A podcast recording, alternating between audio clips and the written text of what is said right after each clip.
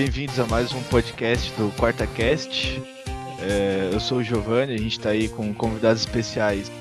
Não, o convidado especial por excelência, o Francão da Franqueza. Opa! Aí é que tá aí o, o Rodrigo Boeri também. E... Olá.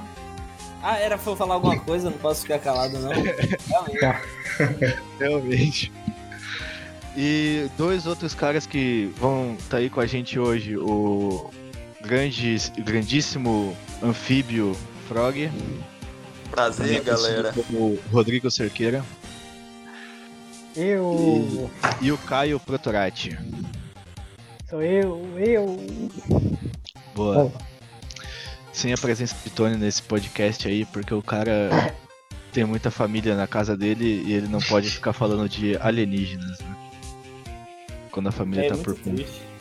Nós tivemos que tirar da pauta mais uma vez o tema de ufologia. É o tema... Talvez hajam forças por trás que não querem que nós falemos sobre isso. Mas quem seria essa força? Quem não, será? Essa, pra falar de ufologia da próxima, eu vou convidar é Felipe, né? Porque o cara é realmente um especialista nisso, mais que Tony. É, tanto que vocês irão ouvir depois no Mesa Quadrada do Quarta Cast, a edição especial. Isso, é, vai ter um, uma parte especial do podcast no finalzinho da gente conversando com o Felipe, que não pôde participar hoje no domingo. É, Mas então tá. Domingo, e... Na quarta? na quarta, justamente. E aí, Francão, como é que estão as coisas aí em Uberlândia? Tá calor pra caralho aqui. Tô com sono e o domingo acabou praticamente. E amanhã é... já volta a vida de trabalho. Uhum. Foda essa vida de trabalho que é o tema de agora. É. Não, antes de falar da vida de trabalho, eu queria só falar um pouco sobre o assunto. Não é nem. É o meta assunto política, né? Ah, sim, é. Tem outra coisa antes, né? Sim. As discussões Não, políticas. É uma coisa chata pra caramba, né? Então, essa semana teve essa coisa das Amazônias aí. As Amazônias. E... Porque, obviamente tem mais de uma. É, aquela tribo, né? As Amazônias. Exatamente. Ah, aquelas tem... mulheres gigantes, é, elas pegaram fogo. Tem mais de uma, pô. Tem a Amazônia brasileira.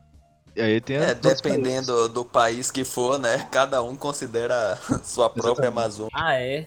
Mas uh, não quero nem falar disso, só que discutir política no geral, assim, é um assunto muito chato. Não sei porque as pessoas gostam.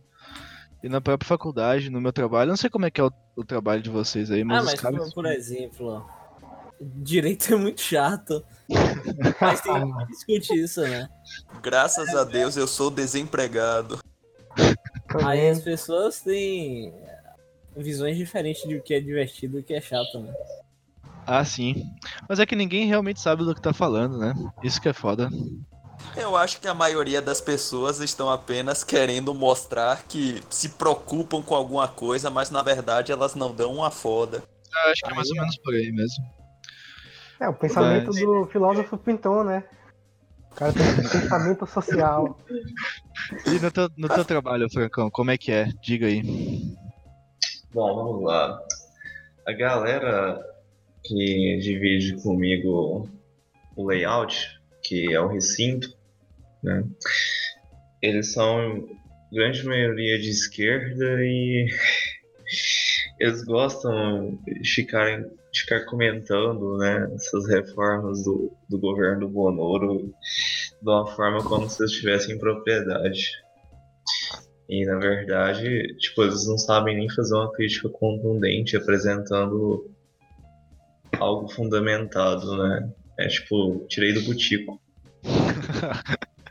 é, no meu antigo estágio, as pessoas de vez em quando comentavam sobre política também.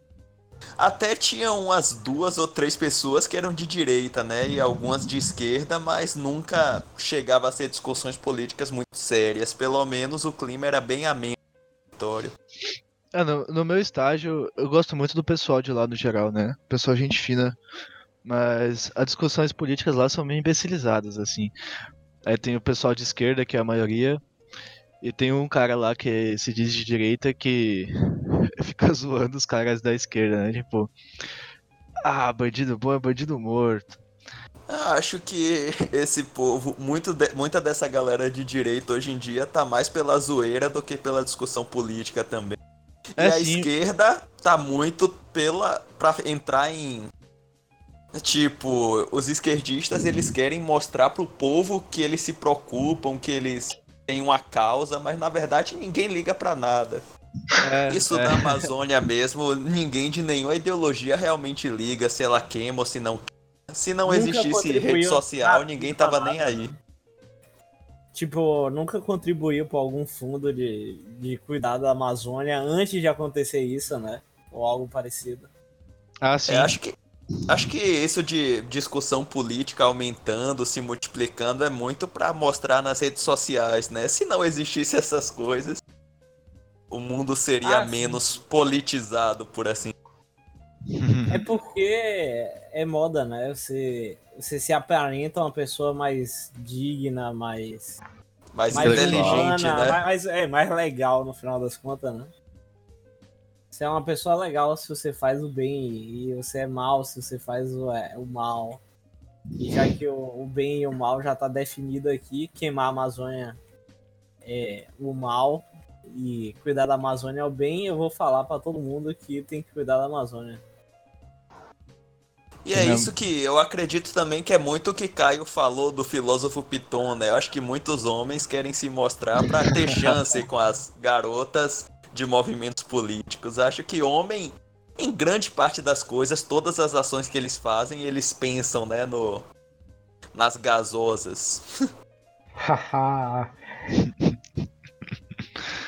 é, mas é. aquele negócio que já tem até o termo, né? O virtual signaling. Virtual é, exatamente. Sim. Que Ou seja... saiu até uma notícia recente que virtual signaling é usado pelas pessoas mas para aparentar status social, né? Ah, sim. Acho que até colei lá no chat, mas eu não, não lembro. No fundo, se, se não tivesse essas questões mais de vaidade social, a política se tornaria desinteressante para 90% das pessoas, então. Mas pelo menos é. teríamos é. um pelo menos teríamos um debate político mais sério também, né? Porque realmente quem tivesse debatendo se importaria com o que tá falando. Ou seja, a política tinha que ser uma aristocracia, né? pelo menos alguma poderia ser, mas de modo intelectual, não financeiro, por assim. Ah, claro. Mas é por aí mesmo. É que as duas coisas confundem, né? É, é, hoje em o dia. O Francão podia dizer, né? O Ortega Gasset, no livro dele, da Rebelião das Massas, eu lembro que eu, de eu ter lido assim. Geralmente do, a, a elite intelectual e a elite financeira elas estão alinhadas, mas nem sempre é o caso, né? Isso. Uh, na verdade, o que mais chama a atenção e tem a ver é que as massas, né? Elas têm uma espécie de elas têm uma espécie de, de homem que os representa e aquilo é meio que uma autoridade máxima para eles. Exemplo disso, o Lula. É o Lula... isso que eu ia falar, o Lula, né? Isso. É o Lula representa o homem massa, porque o homem massa é mesquinho e não aceita que ninguém seja melhor que ele, porque senão o cara tá errado. então, tipo, tanto na direita como na esquerda, a gente vê surgir o alguém que represente o homem massa Aquele líder. Como? O líder político ali, né? Carismático, tipo Bolsonaro na direita, Lula na Isso. Esquerda. Sim. Exatamente. Então, tanto é que a massa pode ser tanto de direita como de esquerda, não importa. Eles é, sempre tanto, é, tanto um... é que Bolsonaro se elegeu por, por ser aquela figura de tiozão, né? Porque tradicionalmente algumas figuras políticas antigas eram pessoas mais elitistas, é, mais engomadas, digamos assim, que não representavam muito bem a massa, né? É, o discurso de Bolsonaro tem muito do anti-intelectualismo, né? No caso, pra. Sei lá, as pessoas acham que ele tá mais em toque com o homem comum, por assim dizer. É, a mesma e que existe uma inteligência maldosa por cima. Então, tanto na direita quanto na esquerda, tem figuras assim. Até porque é, representa a maior parte da população, né? Que É, não é que represente, na verdade. É se usa disso pra receber voto. Sim. É o populismo. Mas porque. É, mas porque grande parte da população não gostaria de ser governada por uma pessoa mais inteligente do que ela, por assim dizer. Ou que fosse mais arrogante nesse aspecto. Eles querem uma pessoa que se identifiquem. Tipo Donald Trump, então tá dizendo, é tipo assim. É, Donald Trump é tipo Bolsonaro, né? E tem esse mesmo discurso, no caso, né? Que contra os intelectuais, por assim dizer. É que, e Lula também, ou seja, não é só uma questão de direita ou esquerda. Sim. E- A diferença do Trump pro Bolsonaro é que o Trump deve ter, tipo, uns, uns 80, 85 de QI e o Bolsonaro tem uns 60. Realmente. E pra você Mas ver eu- que basta 80 de QI pra você jogar xadrez quad- quadridimensional, né? Ah, sim. Mas o, o Trump, ele é um cara, o pessoal já comentava, né? Que, que é bom É, na cara, manipulação. o cara né? virou milionário porque ele usou o dinheiro durante do jeito certo, né? É, um, É. um empréstimo pequeno de um milhão de dólares, você consegue fazer o que você quiser, né? Ele não é, O- não é o- burro, né? O Scott Eu Adams. acho é- que um é empréstimo é desses, Bolsonaro. sei lá, tem gente que perde tudo mesmo assim. Ou seja, eu não É, acho que o Trump seja burro, não. Em Mega Sena e depois de um mês já perdeu tudo, né? Uh, o Scott Adams, ele vem fazendo uma análise assim dos, dos discursos do Trump, da técnica de persuasão do, do Trump. Scott Adams é o, o autor do O Gilbert. criador né? do Gilbert. Isso, é. E é bem interessante o que ele fala, assim. É, o Trump, mesmo que ele tenha 80 de QI, o cara ele sabe manipular as situações a favor dele, né? Sim, porque Bolsonaro- Aliás, Bolsonaro sabe manipular as, as situações contra ele, né? é porque o, aliás, o Donald Trump Fala. ele tem assessoria e o cara ele sabe quando usar a assessoria dele. Aquele Twitter não é qualquer. Tipo, Ah, a diferença do Twitter do, ele do é, Trump. É mortal, né? O do Trump. Ah, sim, é de caso É, pensado tudo que ele posta. né, que ele postou aquele negócio de ah, os judeus democratas estão contra Israel e contra o Estado americano. Ou seja, ele botou um grupo de pessoas que, no, no- em tese, estão contra os Estados Unidos de qualquer jeito e sempre a favor de Israel. Contra Israel, né? Dizer que eles estão contra o país que eles querem mais defender no mundo. Porque não votaram em Trump, porque Trump é para ser o maior aliado de Israel. Ah, sim. Foi genial mesmo. E falando de massas, então passar pro assunto da vida de escritório, né? Ou vida de trabalho. A gente já tava que comentando é um o pouco que sobre- vai ser o destino da maioria das pessoas, né? É, no caso aqui, eu, eu já tenho estágio, acho que o Boer já tem estágio e vai trabalhar com formar direto, né? E Francão já. Frank, você tá trabalhando onde agora? O Frank está mutado no momento, mas Que pena. é. No momento eu tô desempregado, né? Falando aqui, mas também já tive um pequeno estágio em escritório. Ah, sim. Brevemente, provavelmente terei que volta- voltar e não é uma coisa que me deixa muito animado, mas infelizmente é a vida. É isso ou ser mendigo no futuro, né? Não, agora você tem a opção de trabalhar no boliche também, pô. Ah, é sobre o É, é. boliche, vocês vão escutar mais tarde no final do podcast. Na mesa redonda. É, realmente. E agora isso de trabalho é algo complicado, né? Porque. Ah, Desafio, né? Francão, aí, se tu quiser falar do teu trabalho também, antes de eu continuar aqui. Ah, sim. ah, tem Você o trabalha falar. É, onde é que eu trabalho é o seguinte, é um setor que chama back office, então a gente está nos bastidores do atendimento. A gente não recebe as ligações, a gente simplesmente faz as manutenções em conta e depois entra em contato com o cliente. Isso, atendimento de telemarketing. É, não é, não é bem atendimento, é um ativo, né? Porque Ah, você sim. liga atrás. Certo. Pode continuar. E geralmente eh, são prevenções de reclamações ah, o motivo dos nossos contatos. E assim, cara, a gente lida com muita gente boçal, com- assim como você deve lidar, vocês também devem lidar no atrás de vocês aí. A diferença é que, tipo, você liga pra uma pessoa que não tem condição de ter um cartão de crédito porque não sabe o mínimo de matemática. E você tem que explicar para ela por que que, por que que a fatura dela tá no valor certo ou algo assim, pra evitar uma reclamação ou até virar um processo. Que horror. Pois é. Hum. É, isso deve ser ferrado. E tu, mas tu não recebe as ligações direto, então? Não, Ou sim? eu Ah, não. faço os contatos, eu tento falar com as pessoas. Ah, entendi. Tu tá um nível Ah, acima, então. Então é pior ainda, né? Você liga para as pessoas para explicar o cartão de crédito delas. E não Ah, é? elas que vão atrás de você. Sim, é tipo isso. Que horror. É pior mesmo. Aqui- eu tô aqui em casa e alguém me liga assim: Ô senhor, posso te explicar seu cartão de crédito? Não.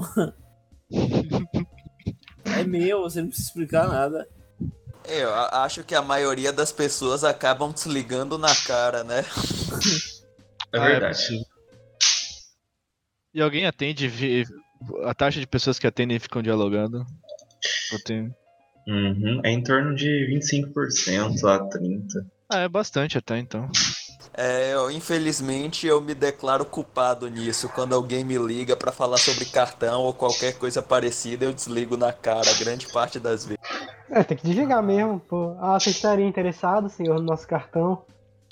É que é um incômodo, né? Mas a gente também nunca pensa co- como pessoas tipo o Francão, né, que estão trabalhando aí pra se sustentar, mas tem que fazer isso, né? Ah, Faz sim, não, claro. Mas eu Ah, acho não tem que. pensar nessas pessoas, não, ué. Mas eu acho que, Então, foi, por Eles estão exemplo. sendo pagos pra isso. É, exatamente. Eles vão estar ganhando dinheiro de qualquer jeito. E outra, se, se tu desliga, ah, a pessoa não ganha por hora que fica no telefone, ou seja, é até melhor porque não tem que ficar explicando o cartão pra um cara burro, né? Ah, e daqui a pouco É, não esse- precisa se preocupar com as pessoas também, porque tá sendo automatizado esses serviços assim. Isso, isso Sim, que sim. Gil falou agora é uma coisa realmente. Tipo, Não, você e- desligar e na Caio cara, falou então, é melhor. Não é isso que o Caio falou, é pior ainda. Porque eu já recebi ligação automatizada que as máquinas realmente sabem responder as coisas, né? Caramba, É o futuro. a inteligência De vez em artificial. quando eu não sei se. Perdendo, perdendo emprego mesmo, viu? De vez em quando eu nem sei se é máquina ou humano nesses casos de telemarketing, porque todos têm uma voz meio mecânica, né? Ou falam com aquele sotaque. é o sotaque do tanque. Realmente. Não, mas sem querer ofender, eu falo de modo diferente. Mas isso de, de vida de trabalho é complicado, né? Porque eu, ah, até, já até conversei com o Frank esses dias. É, a vida de trabalho moderno é uma vida de escritório, né? A vida pequena burguesa aí de você ir pro escritório todo dia lá com, com a sua camisa social e a sua gravata e ficar na sua mesa lá atendendo. E é isso todo dia, né? Ainda mais E no o pior telemarketing. E o Frank, Frank vai faz direito também, né? Aqui todo, quase todo mundo faz direito, exceto o Caio. Yes. O cara faz errado, é foda.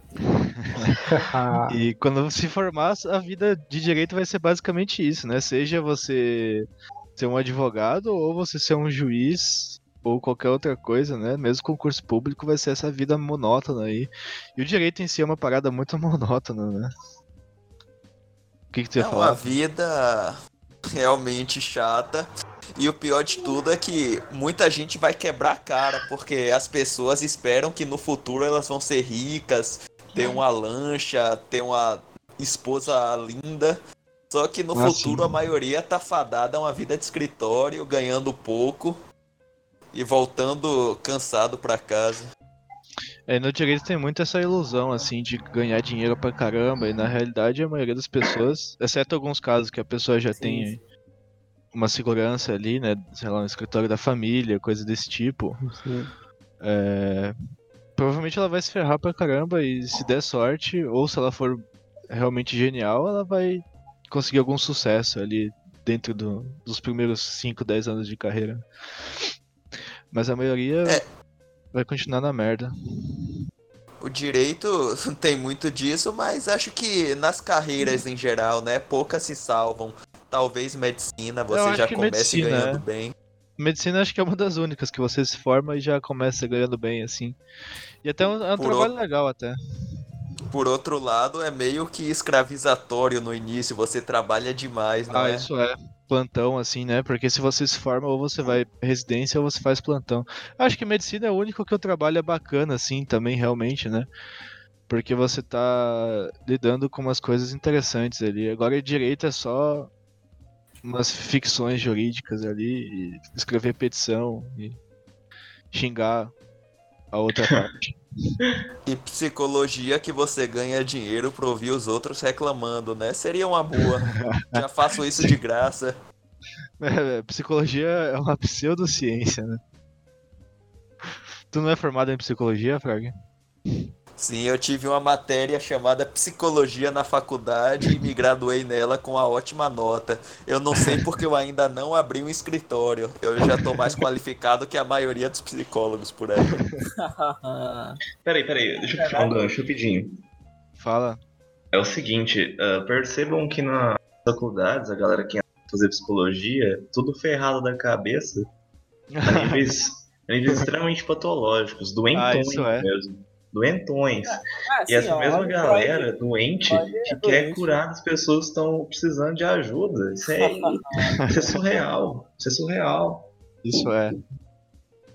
Mas Sim, é porque quem entra em psicologia, na verdade, só é bom em humanas, né? Eles é. não sabem nada de exatas e talvez achem que direito é uma coisa muito chata para eles e eles estão certos nisso. Então acho que psicologia acaba sendo a última opção, por assim. Eu acredito que tem muito dessa é, idealização de psicologia como ajudar as pessoas a entender a mente humana e tal.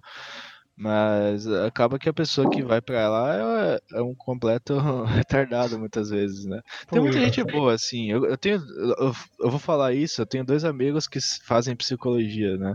Um é mais próximo, o outro faz um tempinho que eu não converso.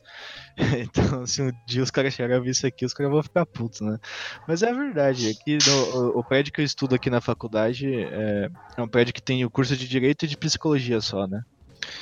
E o, a parte de psicologia do prédio, volta e meia eu vejo um pessoal assim que só pela aparência você já, já deduz assim que tem algum problema, né? É que nem na natureza, né? Que os animais coloridos representam perigo. Aí Gil vê as garotas de cabelo azul fazendo psicologia. Já vê que não vai dar certo. Mas é isso. Mas é tá complicado. É complicado isso de de vida de dinheiro, né? Tu ter que se formar e ganhar dinheiro pra caramba. Sendo que na maioria das vezes a gente sabe que você vai se dar mal. Sim. E dia após dia você tem que acordar e ficar um terço do seu dia. Quer dizer, o dia tem 24 horas. Um terço você dorme, idealmente. O outro terço você trabalha. E, e, tudo... e você ganha dinheiro para aproveitar em que no final das contas, né? É, exatamente. Você semana, vai, né? acaba ficando sem tempo e sem motivação para aproveitar seu próprio dinheiro. E a maioria das pessoas trabalham só para sobreviver, praticamente. Nem é, tem sim. tanta renda para gastar. Sim, sim. E aí, a vida adulta no geral, assim, eu não sei se é porque eu sou jovem, né? A maioria daqui, acho que todo mundo aqui é jovem, né? De certo sentido. Não, eu tenho 24 e minha ah, vida mas... aí. E a juventude já tá indo embora. É um assunto para outro podcast, né? O a Old Cell. Mas... É, na verdade, os dois assuntos estão bem interligados, né? A velhice e a vida adulta são a mesma coisa, na verdade. Ah, sim. A depressão de envelhecer tá bem ligado à vida de trabalho. É, isso é verdade. E, e a solidão também que essa vida adulta lhe proporciona, né? Que acho que vai ser um assunto do podcast aqui também. Desse... ah, a gente pode falar do solidão, mas tá concluindo então. É, essa desilusão, assim, às vezes você tem 24 anos, você ainda não se formou, né? Você não tá da vida adulta propriamente dita, é aquela, aquele ah, estágio sim, de preparação, sim. né? E só nesse que estágio. Eu já devia ter me formado e tô o quê? No 13 é. terceiro semestre. Só nesse estágio já dá pra ver. Oi, não é o 14 não, Frog? Eu, eu já perdi as contas e é melhor não contar. Mas no final das coisas importa pouco, porque vai, eu vou ficar na vida de escritório até a velhice, se não morrer antes mesmo. Então, pra que a pressa, né? Mas você que tá escolhendo a vida de escritório, você tem opções dentro do direito em si. Acho é, que a parte... minha outra opção é virar mendigo. Eu acho que parte dessa depressão Talvez seja de... melhor. De se envelhecer é uma... uma nostalgia da infância também, né? Porque é bem mais fácil você não ter que ficar se preocupando com isso de dinheiro.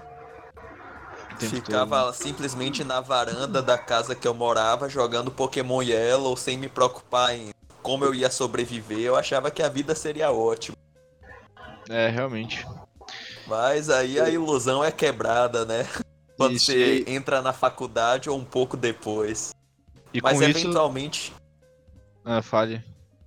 Eventualmente todos quebram a cara, com raras exceções. Ah, sim. E com isso vem a solidão, né? Que é o próximo assunto aí do podcast.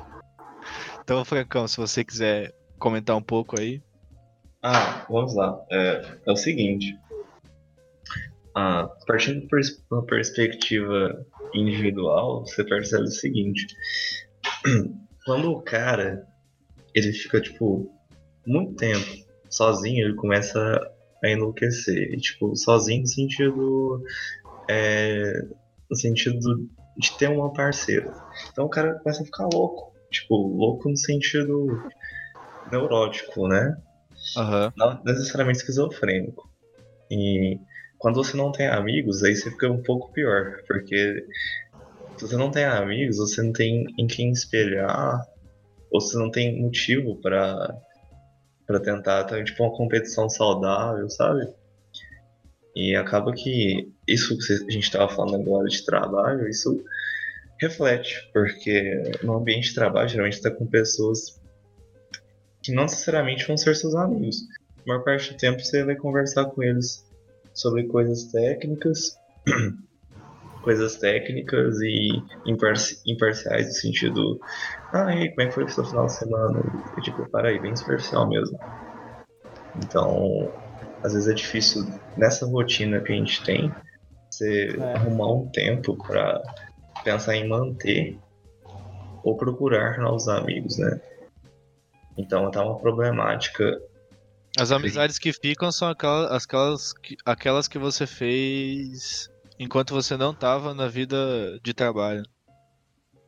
Não sei não, viu? Porque depois que eu saí da, da escola, eu praticamente não fiz um amigo, né? Quer dizer, eu perdi os que eu tinha, porque o pessoal não falava mais, né? A gente se tratava mais com os caras de trabalho do que de.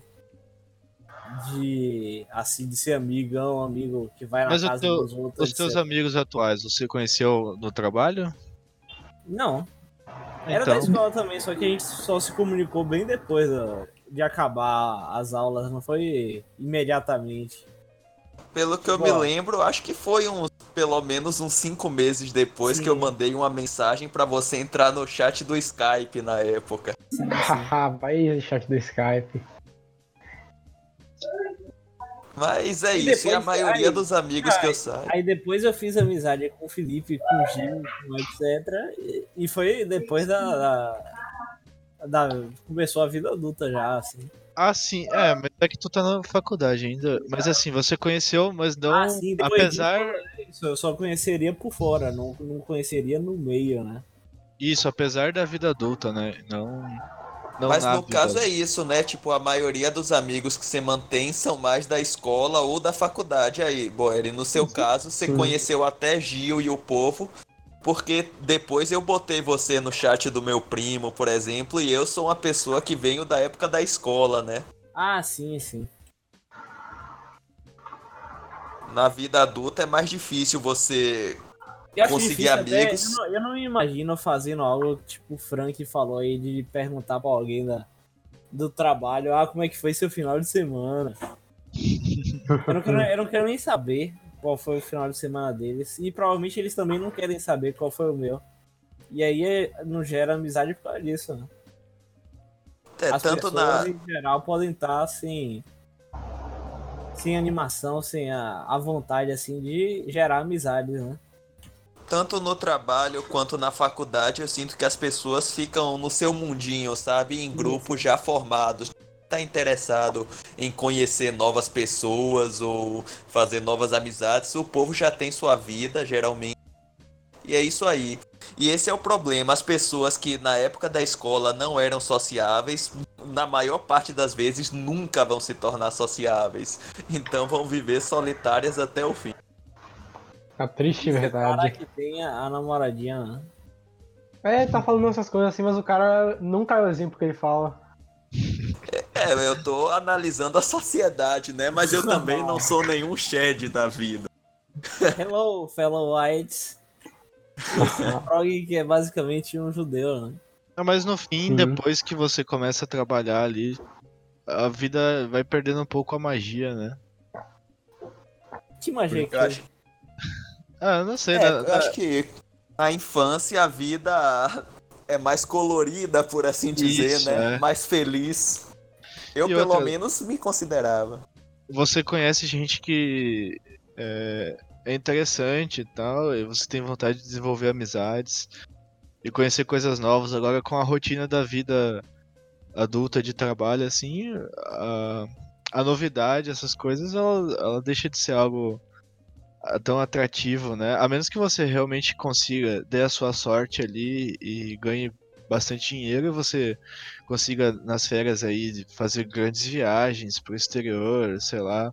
E E você ainda faz assim- amigo você faz uma viagem pro Não, exterior. não, não, não, não tô nem falando de fazer amizade, mas é de aproveitar as Ainda coisas da mais vida. você assim. tá glorificando viagem pra exterior. Não, não, é só um exemplo, sem, mas sem ter significado nenhum, né? O que, que uma viagem pro exterior necessariamente deixa alguém mais feliz ou menos feliz, né? não, não deixa. E- O que eu tô falando é e- que é só um exemplo de formas de você curtir, né? Você conhecer coisas novas e fugir da rotina ali. Falar Agora- em viagem, o que eu considero é que é uma grande armadilha, porque você gasta uma grande quantidade de dinheiro e você, ou seja, que você poderia estar juntando para se aposentar mais cedo e viver de verdade ou o que quer que seja, né? Mas, E você gasta de vez. mas é que tá, como é que você Eu- vai viver na velhice? Se a vida tá Eu, acabando. a- eu acho que muitas pessoas viajam na esperança de conhecerem novas pessoas e acabam sozinhas num quarto de hotel por uma semana e depois voltam, né? Sem ter conhecido praticamente nada de novo. Ah, sim, mas é viajar sozinho é algo zoado, né? Mas é, foi só um exemplo, mas o, o que eu quero dizer é o seguinte, você vai passar um ano trabalhando e você vai fazer as coisas diferentes, assim, que você realmente tem vontade de fazer ordinariamente. Um, um mês nesse ano de 12 meses aí. Mas também o problema é que na vida adulta você não costuma ter realmente férias, né? Só uma semana, por exemplo, ou duas semanas no máximo. Isso, é. Isso aí eu acho que é bem broxante no sentido de que você não tem nenhum tempo pra respirar direito, pra viver o que você realmente quer. Você é preso nessa escravidão É, moderna. Mas ainda se você tivesse ali um trabalho com poucas férias, supondo, mas se fosse, sei lá, um trabalho de meio período, você trabalha umas 5, 6 horas no dia, e você consegue tirar uma fonte de renda relativamente boa disso, seria um, um sacrifício assim. é, aceitável, né? É, se o, problema é que trabalho não maioria das fosse algo muito pessoas- estressante.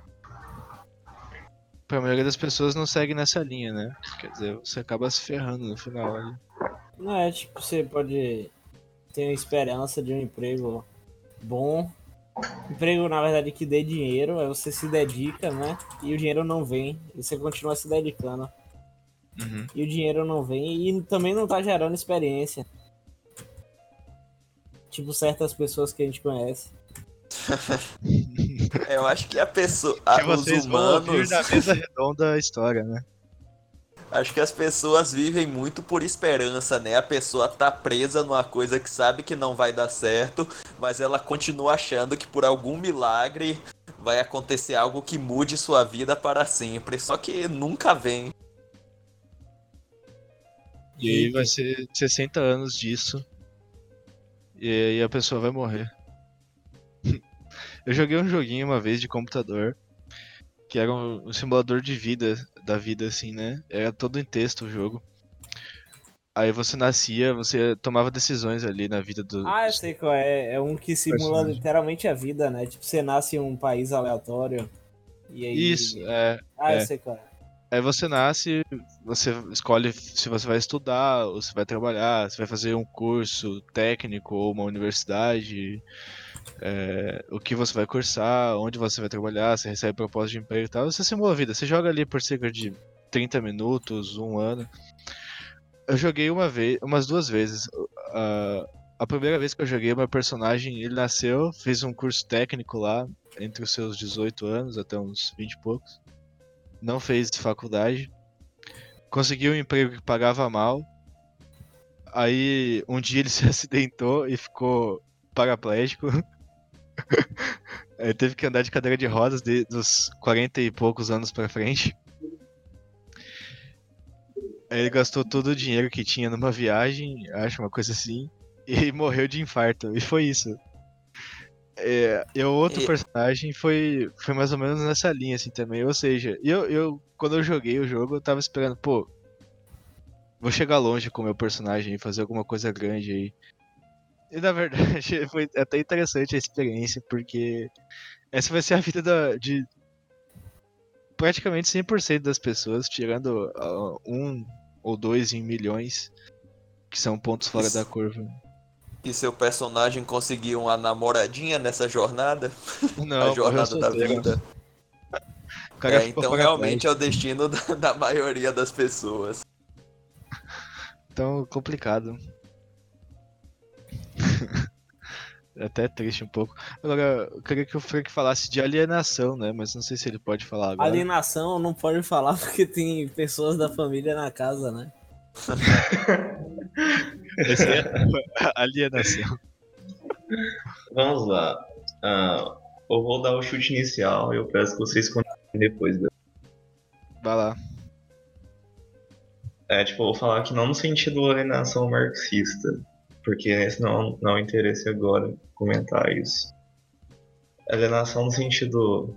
Que a gente estava falando isso do podcast, essa galera que é fissurada em política, isso é uma espécie de alienação porque você meio que começa a ignorar parte da realidade, ou até mesmo toda ela, e você foca em, em algo que é uma obsessão sua, né? Então, por exemplo, você não está respondendo ao chamado da realidade. Por exemplo, tá faltando arroz e feijão na sua casa. Em vez de você focar em resolver aqueles problemas pequenos, você foca em obsessões suas, de tipo, ficar no Twitter acompanhando o que, que o presidente ou os deputados estão falando, esse tipo de porcaria. Então, são assuntos fecais que as pessoas preferem perder tempo com aquilo do que realmente atender as necessidades primeiras das vidas delas. Isso é um problema grave, porque tanto é que se percebe que as pessoas não se preocupam em deixar de de cometer erros crassos no português, aprender um, um pouquinho de gramática, perder tempo com essas coisas fecais, tipo celebridades pop no Twitter, esse tipo de merda, entende? Uhum. Então isso é uma espécie de, de alienação, explicando na prática, né? Quando a pessoa ela tá olhando, nem sequer para a árvore, ela tá olhando para um ramo da árvore, tá ignorando a árvore e o resto da floresta, né? Assim como no livro do Musashi ele comenta algo como isso, algo nesse sentido. Arrume então, sua cama, Buco. tá aí uma coisa que, que o Jordan Peterson ele chama atenção também, né? As pessoas não, não resolvem nem que tá no quintal delas e querem dar palpite na vida dos outros. Eu acho isso uma, uma tremenda uma pretensão. não entra agora em questão, mas o Jordan Peterson também não conseguiu resolver os problemas de uma pessoa próxima dele, né? Mas quer dar conselho aos outros. É, em casa é aquele, aquele ditado, né?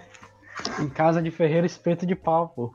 Porque o cara se diz tão conservador e tão íntegro, mas a filha dele posta fotos mostrando parte do peito nas redes sociais.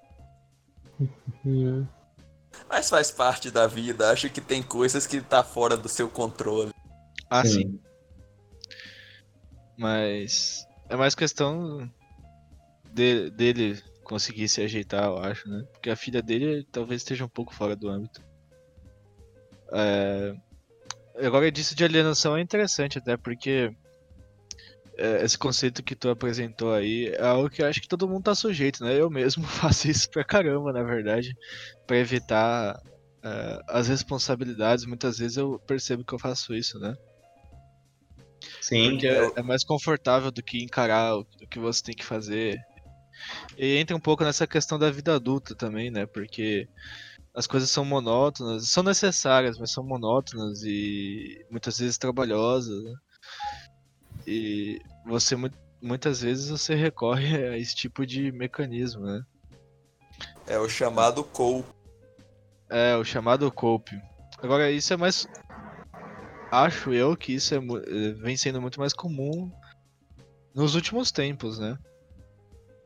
Pelo Ah, que sim. falamos, né? A ascensão das redes sociais, as pessoas querem mostrar e declarar pra todos no que elas acreditam, né? Pra fazerem parte de um grupo também, porque no mundo moderno nós vivemos em um ambiente de grande solidão, ou seja, cada um tem poucos amigos, poucos contatos.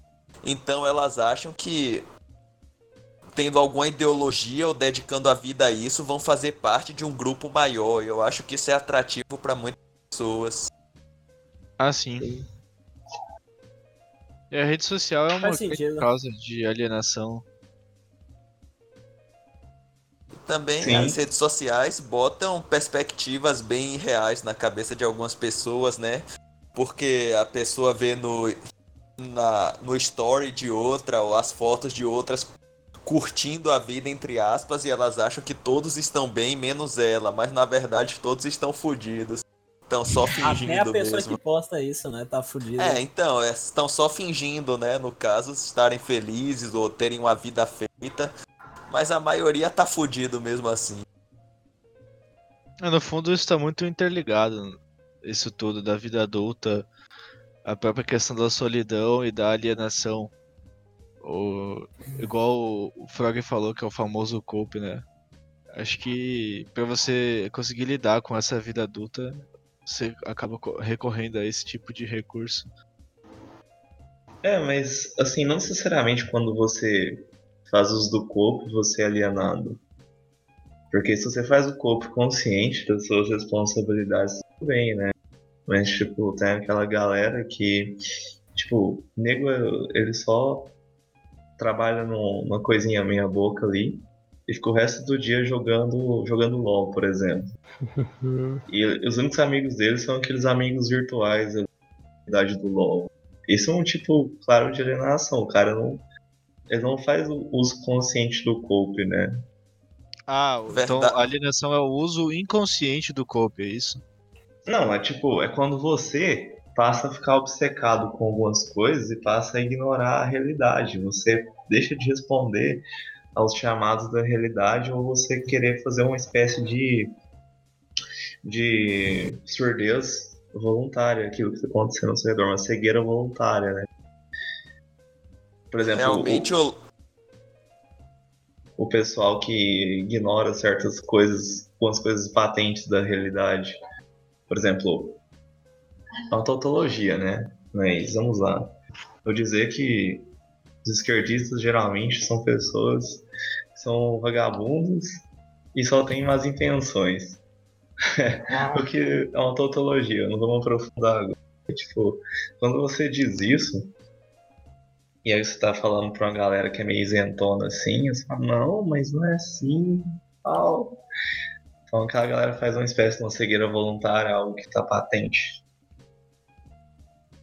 Realmente jogar LOL é, uma, é um cope, como é mesmo, inconsciente. Se o cara fosse consciente, ele jogaria RuneScape ou alguma coisa assim. Frog. Mas você se sente sujeito a isso, Frank? Pode repetir? Você se sente sujeito a isso também? Eu acho que todos nós aqui a gente tá. A gente tem um, um grau maior ou menor de alienação. Porque querendo ou não, nossa, nossa geração está mais sujeita a isso porque a gente tem mais afinidade com a internet. Então é mais fácil a gente ficar alienado. Apesar de que antigamente, quando tinha jornal, a galera ficava só no jornal, no, dentro do trem também. Isso já é uma espécie de alienação. É, tem muito nilismo da vida moderna, né? As pessoas não veem muito um sentido maior na vida, então ficam nessas pequenas distrações, que é algo que dá significado para a existência delas. Victor Frankl fala mais ou menos no livro dele, em sentido, né? Que é a, a vocação nada mais é que um chamado, né? Você é chamado a fazer algo, e as pessoas começaram a ignorar a procura pela vocação. E sem, se a pessoa ignorar o chamado da vocação, ela vai acabar numa espécie de niilismo maior ou menor. É, eu acho que eu também não vou fingir que eu não estou dentro disso. Eu me considero uma pessoa relativamente niilista, né? Então as pequenas distrações eu acho que dão realmente o, a beleza da minha vida. Videogame, anime, quadrinhos ou o que quer que seja, né? E é uma coisa que eu até tenho que mudar um pouco, porque se eu não acordar, meu futuro não vai ser nada bom, né? O, tempo tá chegando. Tem que ficar woke, pô. é, eu, eu acho que eu era mais sujeito a isso, principalmente na época de ensino médio ali. Que eu realmente eu cheguei a reprovar o terceiro ano porque eu não queria fazer nada da realidade, né? Me trancava no quarto pra ficar assistindo filme e anime e jogando videogames. E, e até Eu- ficando em chamadas com amigos que eu tinha na internet. Ah, Porque. agora? agora eu tô gravando o podcast, né? Porque tudo que era fora disso não me agradava e eu não, não tinha coragem de enfrentar. É, eu jogava Pokémon, né, na sala durante o segundo ano, eu lia Game of Thrones e eu reprovei, né, mas eu, eu, fica, eu, eu ficava e ainda sou muito mais envolto nesse escapismo e mundo de fantasia do que na minha vida real, entre aspas, por assim. Ainda hoje na faculdade, né, eu ainda não, de vez em quando eu fico nos mangás ou jogando alguma coisa. Mas é, é- é incrível também a taxa de pessoas que você vê nesse estado, porque você olha ao seu redor ali, mesmo na faculdade, e as pessoas estão muito nesse estado de se colocar alheia à realidade por algum tipo de discurso. A própria ideologia, não sei se tu concorda, Frank, isso é uma espécie de alienação. Sim, absolutamente sim. E aí você entra naquela narrativa, naquele discurso de que você está lutando pelo bem social e você não encara a realidade da forma que ela é. E muitas vezes na universidade isso é mais latente até porque quem o público universitário no geral, a maioria é o jovem de classe média alta que os pais bancam. E Isso é público, principalmente ah, nós, assim, a maioria aqui que faz direito. E é um curso com muita gente pretensiosa, né? E que se acha melhores que os outros, muitas vezes, mais inteligentes. mas Se é- é- colocam acima do cidadão médio. E esse tipo de pessoa nunca chegou a ter um contato verdadeiro com a realidade. A maioria, pelo menos. Interessante E você ele- tocar nisso, é, porque o Nassim Taleb ele escreveu um livro que chama Skin on the Game, né? Que é a pele em jogo. E que acontece é, é assim, as pessoas tipo economistas, a, galera, o pessoal fo- a pessoa foi lá, formou em economia, só que ela nunca trabalhou aquilo. Ela nunca investiu na bolsa, ela nunca viu, nunca fez investimento na vida dessa Ou seja, essa mesma pessoa. The Game. Exatamente, essa mesma pessoa que não colocou a pele em jogo vai dar consultoria de investimentos ou coisa assim, então isso acaba num É desastre. o caso dos coaches, né? Sim. E dos coaches quânticos. Podcast. É, se os, se os coaches tivessem dado certo, eles agora seriam empresários e não coaches. É o caso também do, do Nando Moura com o Mestres do Capitalismo. Você é idiota mesmo ou fez curso? Sim, eu fiz o Masterclass do Nando Moura.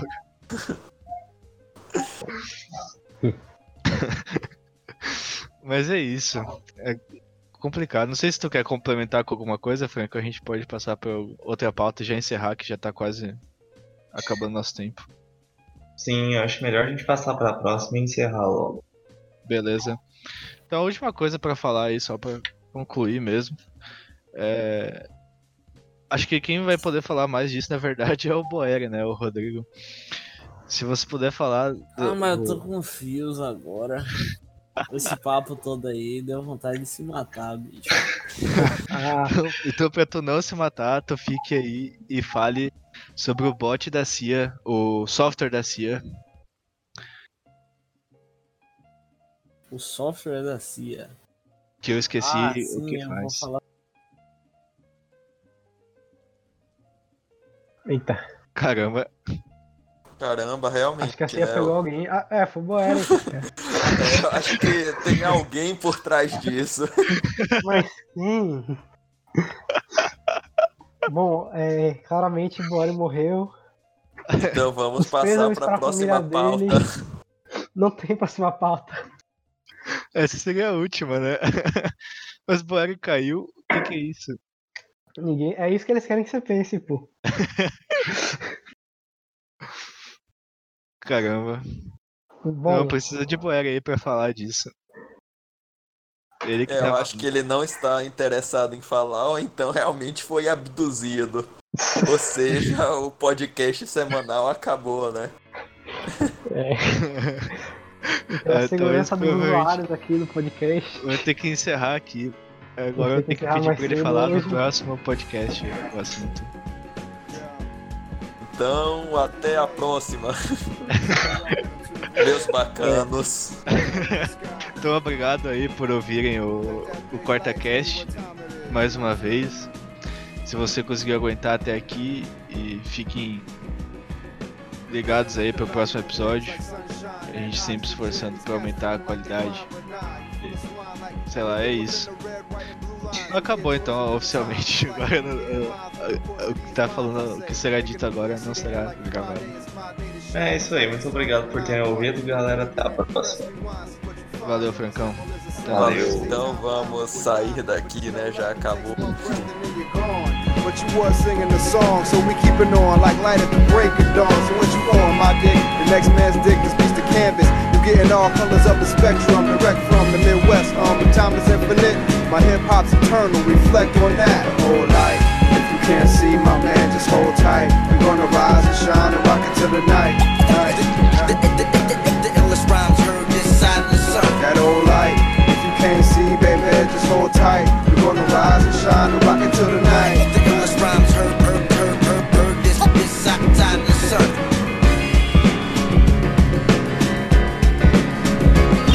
What's the forecast? Art gets overshadowed by more cash. Horse flash ass like the sun flash light. I got planets, galaxies, moons in my past life. The sun put my ass right back on the wall. Waking up, y'all. Sleep with me rocking until the nightfall.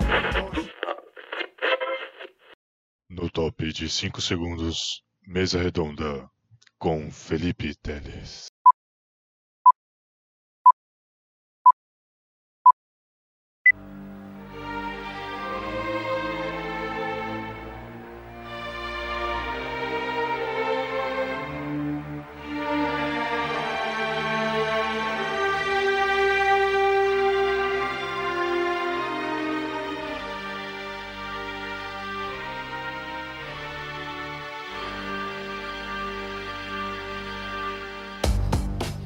Olá, Felipe galera. por favor, se apresente. E aí, tudo bem com a bancada? Nossos ouvintes. Eu sou Felipe Teles, sou especialista em Jojo Bizarre Adventure. É... Mas a gente convidou o Felipe Teles hoje aqui especialmente para falar sobre filmes de Hong Kong. Sim, filmes coreanos. Hong Kong fica na China, né? É quase isso. Tem que, tem que falar, na verdade, é o seguinte: é, a tua experiência profissional, agora que você tem dois empregos e continua não tendo nenhum dinheiro. Certo. Qual é a sua dúvida em relação a isso? Nossa, eu quero que você É. relate pra nós. Na hora de se, se apresentar, né?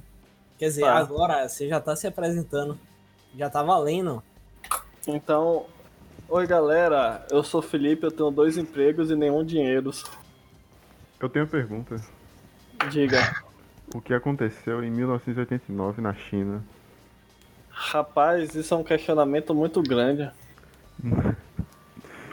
Não, aconteceu alguma coisa. Alguma coisa aconteceu, isso eu É. tenho certeza. Nas- Nasceu um monte de chinês, com certeza. não, não, não é na China, né? É Hong Kong. Realmente.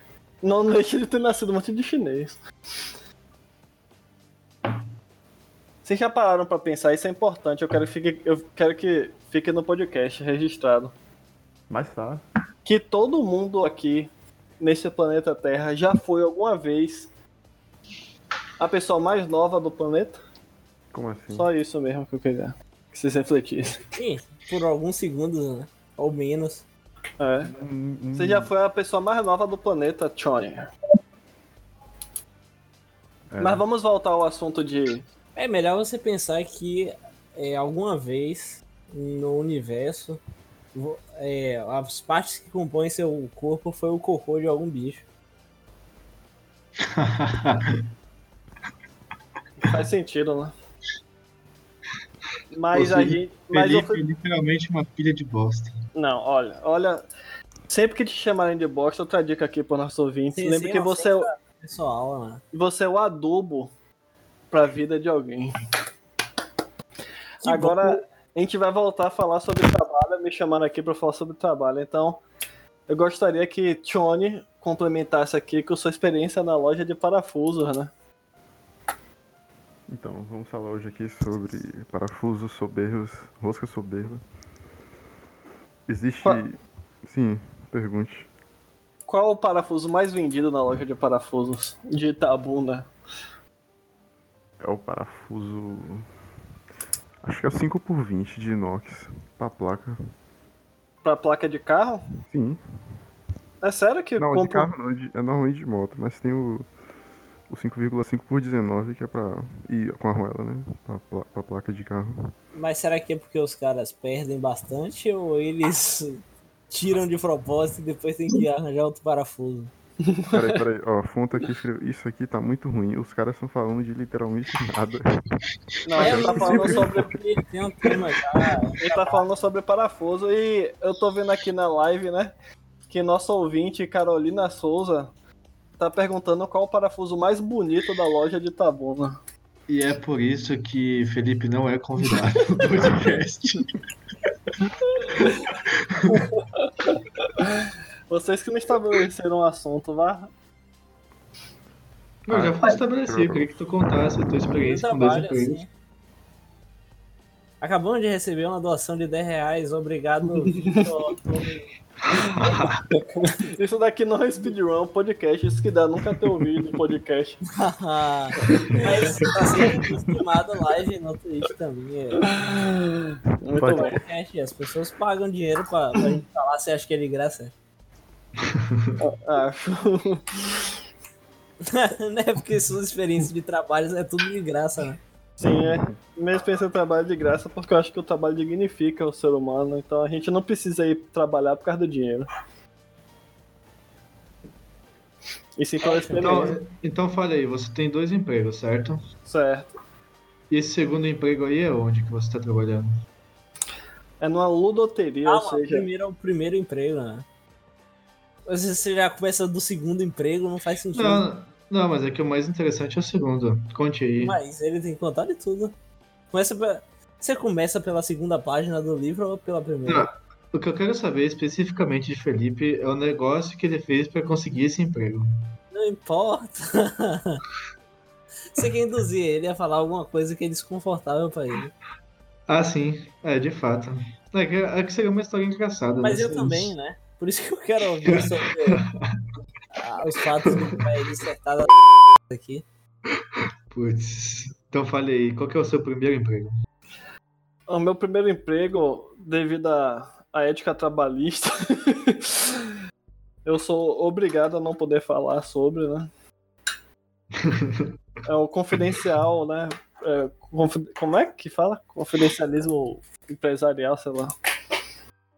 Mas vamos lá. Meu primeiro emprego é no numa empresa de aluguel de sanitários químicos. E sanitários que a galera vai pra festa e fica mijando na parede. Eu trabalho lá. Eu trabalho em volta de um monte de Uhum. cocô e mijo. Inclusive tem curiosidades divertidas sobre banheiros químicos. Como por exemplo, como a gente aluga banheiro químico e recebe direto pra limpar, direto a gente encontra após festas itens perdidos lá pelos banheiros químicos. Uhum. Então a gente já encontrou um monte de celular. O celular tem direto. O que eu fico me perguntando. ficam com eles? Eu tenho uma pergunta. Sim, os funcionários lá ficam lutando né, pra pergunta. limpar os banheiros pra poder pegar as coisas. que elas se metem no meio da bosta, literalmente, pra poder ter a sorte de encontrar alguma coisa lá. E qual foi a Não. coisa mais interessante que você achou lá? Aí eu já te dou espaço, Tony. A coisa mais interessante que eu lembro foi uma arma. É. Ah, Uma arma feita à mão, como é o nome? Uma arma. Esqueci como é que se a palavra agora. Personalizada, customizada. Não, uma arma fodida mesmo. manufaturada. Mano, É tipo isso. Uma arma madura lá. Que os- o cara fez, não sei, eu, eu nunca teria coragem de apertar o gatilho daquilo. Parece um, um cano amassado. É muito feia. Mas era uma arma. E eu fico me perguntando como é que ela foi parar no banheiro. Será que o cara, tipo. Alguém falou, ah, aquele cara lá tá assaltando, ele saiu correndo, entrou no banheiro e jogou a arma lá pra não ser pego? Será que ele simplesmente deixou cair e disse, eu não vou tocar nessa merda? Fica aí. Eu sempre me pergunto quando a gente encontra alguma coisa no banheiro químico, como a pessoa deixou aquilo lá.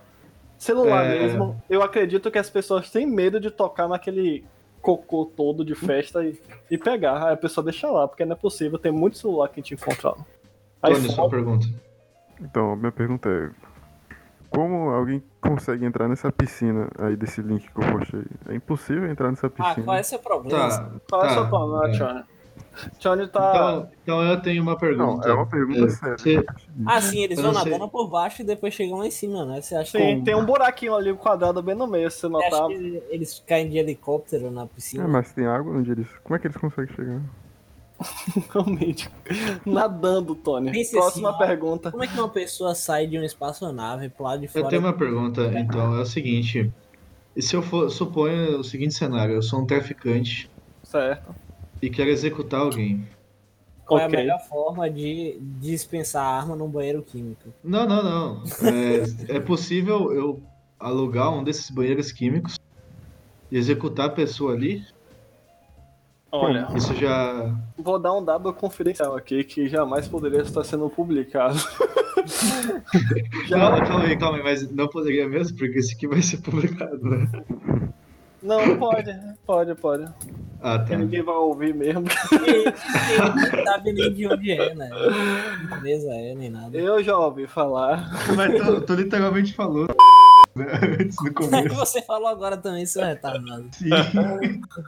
Você botou uma censura, né? É, bote uma censura. É, senão eu uma te processo. Boa. É, eu ouvi falar que em certa empresa de sanitário químico já ocorreu um assassinato dentro do banheiro. E então, Ah. o cara da festa ligou pra empresa, né? Falando, olha, é, venham buscar o banheiro agora. Porque. porque tem um cara morto aqui dentro. Caraca. Eu não vou pegar isso de volta, não. Pode E a ficar. gente não quer confusão aqui, né? Não quer que a polícia não sei o que lá. Aí, obviamente, a empresa, que eu não conheço, eu não faço a mínima ideia de qual seja, provavelmente não é a que eu trabalho, falou: Eu não vou me meter nesta merda. Aí os caras disseram: Você já está metido porque o sanitário é seu. Resumindo a mutreta, arrastaram o corpo do cara para fora do sanitário químico para não ter nada a ver com o sanitário químico e nem com o local que estava alugando. E tiraram o banheiro, fizeram a limpeza normal e pronto, ficou por isso mesmo. Eu botei Tony pra... porque ele tava soprando e ele ia falar, né? Deixa eu desmutar aqui. Ah, sim, realmente. Não fica fazendo isso com as pessoas, não. Deixa eles. Aí, na empresa que eu trabalho, já teve um cliente que ligou, né? Um cliente não, foi um funcionário. Falou, passou na frente da obra, que a gente tinha alugado um sanitário químico, e disse: O sanitário de você, da gente tá todo furado de tiro. A gente teve que ir lá buscar e ver com a empresa como é que a gente ia fazer pra eles pagarem. Já teve um caso também, outro caso interessante, que a gente alugou o sanitário químico pra um traficante que tava fazendo um paredão, uma festa lá na comunidade dele. E depois, quando a gente foi buscar o sanitário, ele disse: Não, é meu. e pronto, tá lá. Até hoje é dele. Realmente. É, que nem o cavalo, né? Que os caras deixaram lá. O Tony já Não foi. fale muitos detalhes, boy, por favor. É, é, como, como é que acabou? Eles pegaram o cavalo de volta? Ou... Não, tá lá ainda. Ué, como. Realmente. Eu monto nesse cavalo e levo pra casa. Ah, é. Eu sou muito maluco de fazer isso. E tá Ué, sem cela. O cara nem lembra mais do, do- do cavalo. Claro que lembra, pô. Lembra não. Sim, eu quero que vocês façam mais perguntas. Ah, sim, eu ia passar pro seu segundo emprego. né? Mas a gente ia perguntar seu salário também, mas acho que não ia ter resposta. Porque não tem salário. Em, em qual dos Você precisa explicar a piada, Gil, aí perde a graça. É, João. Putz. Em qual dos empregos? Eu não preciso nem falar. Agora falei do segundo emprego. Eu estou. Eu sou co- consumidor do hobby de jogos de tabuleiro. Ah, isso é emprego, ser consumidor? Calma, não cheguei lá ainda. E uma vez, meu amigo Antônio Souza, que um dia eu espero que seja aqui convidado para falar sobre experiências de entrega de pizza, ele disse: Ah, vamos ver ali no shopping que abriu uma nova ludoteria de jogos tabuleiro. Chegando lá, eu percebi que o negócio era muito bagunçado. O cara que começou o negócio certamente não entendia do hobby. Ele comprou jogos Legacy, né? Que são aqueles jogos que você joga uma vez só, rasga as peças, risca o mapa, etc. Não serve para um local de aluguel de jogos de espaço e tal. E aí, falando e percebendo isso, eu pensei, pô, eu quero conversar com esse cara para dar um estoque a ele. Foi quando eu tive a incrível ideia capitalista de se eu tenho algo a oferecer, por que eu não cobro por isso? Então, me achando muito inteligente, eu disse: eu vou mandar um, um currículo aqui. É, eu perguntei pro cara que eles estavam aceitando gente e tal. E disse: Ó, eu tenho um, o trabalho já de manhã, ma- meio turno, e posso aparecer aqui de vez em quando pra dar uma ajuda. Eu, fiz- eu não esperava que o cara fosse aceitar, pra ser sincero, mas se aceitasse, ótimo, né? Teria um dinheirinho e ficaria lá mexendo numa coisa que eu gosto. Então, foi marcada uma reunião com o cara. E o cara me disse o seguinte: Olha, eu não entendo nada de jogo tabuleiro. Meu negócio aqui é o boliche que nós temos. Eu vi que esse negócio está em crescimento, coloquei aqui, tô vendo no que vai dar. Você apareceu dizendo que entende do assunto, que eu tô fazendo errado, etc. Então eu vou te dar uma chance. Mas como eu tenho risco, justamente por não entender e por não saber quem é você, que chegou do nada, eu vou te oferecer, ao invés de um pagamento fixo, 50% do valor da entrada. Nesse momento, vale o detalhe de que o valor da entrada para jogos de tabuleiro é 10 reais por pessoa. Então, cada pessoa que vai lá, você ganha 5 reais, é isso? É, exatamente. E se Eu- fosse um valor. Se fosse um valor fixo, você teria negociado quanto com ele? Depende de- do que, é que ele fosse querer. Tipo, ele queria a consultoria inteira dos jogos, queria a consultoria na parte administrativa também. Ele Ah, dos que eu- jogos ali, né? Tu tinha que ajudar, sei lá. Eu tava as- na cabeça pra cobrar 1.500 pra cima. Mas Quando você ele falou. Ah, A 1.500 pra cima se você fosse lá todo dia de semana, mas se você fosse só alguns dias, teria que cobrar uma diária, né? é, primeiramente, esse Gil. primeiramente, quando eu pensei na diária, eu pensei, ah, Se eu for lá só ajudar no jogo de tabuleiro, cobrar 30 reais. Foi quando meus amigos disseram, mas que porra é que você tá falando? Ninguém cobra 30 só 30 reais a reais. diária. Aí eu percebi que eu não entendo de negócios. Eu sou formado em administração, detalhe. E aí, a última propaganda, né? Se quem quiser me contratar, eu cobro barato. É... Aí eu pensei o seguinte, quando ele falou 50%, eu, hum, então se forem, sei lá, a gente tá num shopping, se forem, sei lá, todo dia cinco pessoas, né? Pelo menos, eu vou ganhar 25 reais por dia. Que é O quase a diária de 30 reais.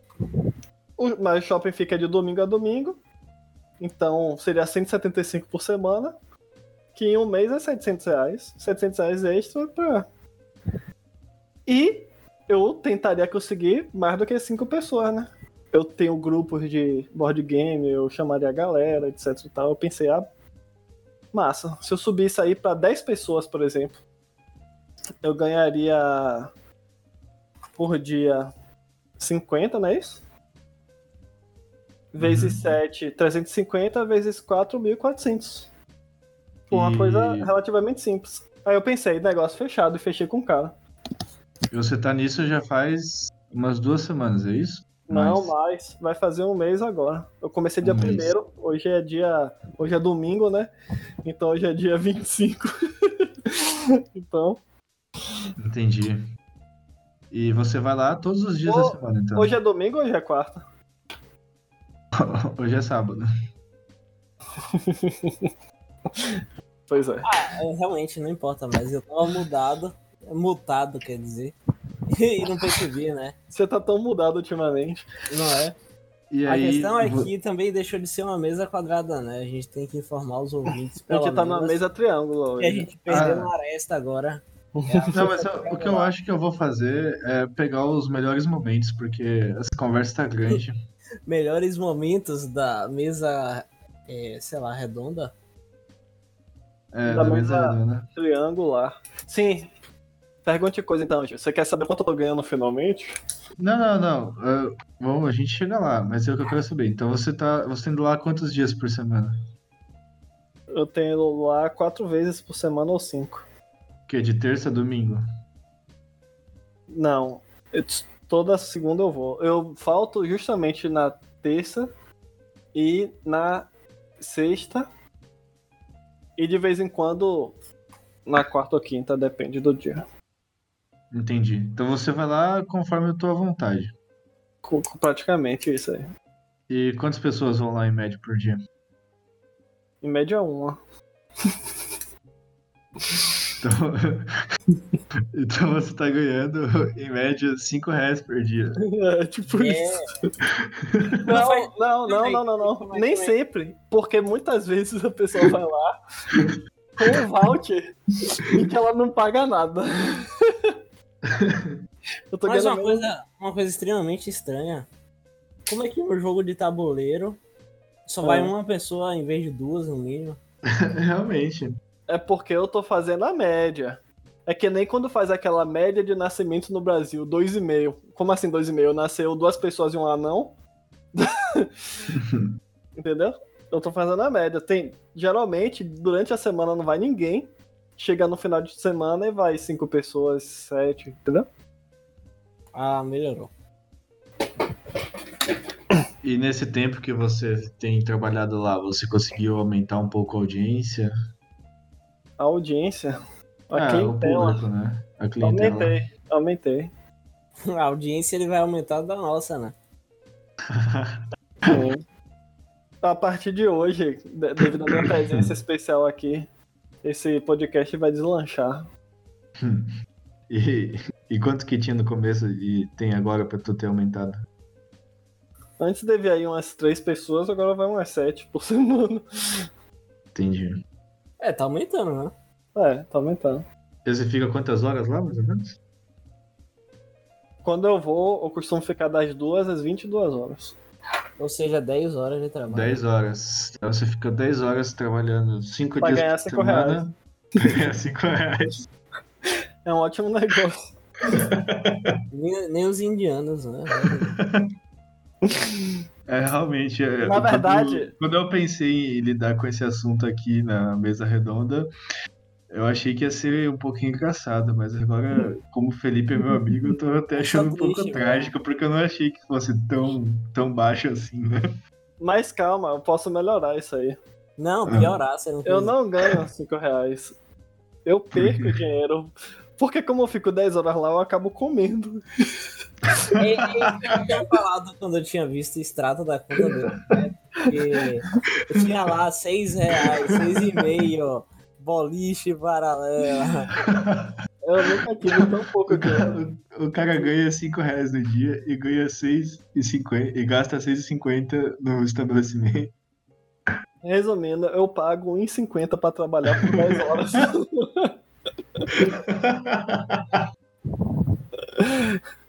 Então, quem quiser me contratar aí, eu sou um funcionário barato, mas muito eficiente. Eu tô procurando meu terceiro emprego. Que situação, hein? E ainda resta E perspec- tempo pra você conseguir trabalhar nesse terceiro emprego. Acho que você teria que sair de algum, não? Não, não precisa, eu não durmo. Ah, ótimo. Eu pago algum per- dinheiro. Perspectivas pro futuro, Felipe. Lá nessa, nesse shopping onde tem a, a loteria, existe uma faculdade particular. Uhum. E a minha perspectiva é de que o fluxo de pessoas, de clientes de lá, venha dessa faculdade. Então eu estou planejando um- uma promoção para quem é estudante de lá, que nem a maioria nem conhece o, o estabelecimento que fica na garagem e tal, não passam por lá. Porque aí eu creio que os estudantes vão fazer a coisa certa, que é filar aula para jogar. Então, todo dia vai ter alguém, em vez de ficar zero pessoas durante a semana aparecendo no final de semana a galera, todo dia deve aparecer umas quatro pessoas, pelo menos. E É. que promoção é essa? Ela pagaria 7 reais em vez de 10 pra jogar. Entendi. Ou eu apenas di- divulgaria o.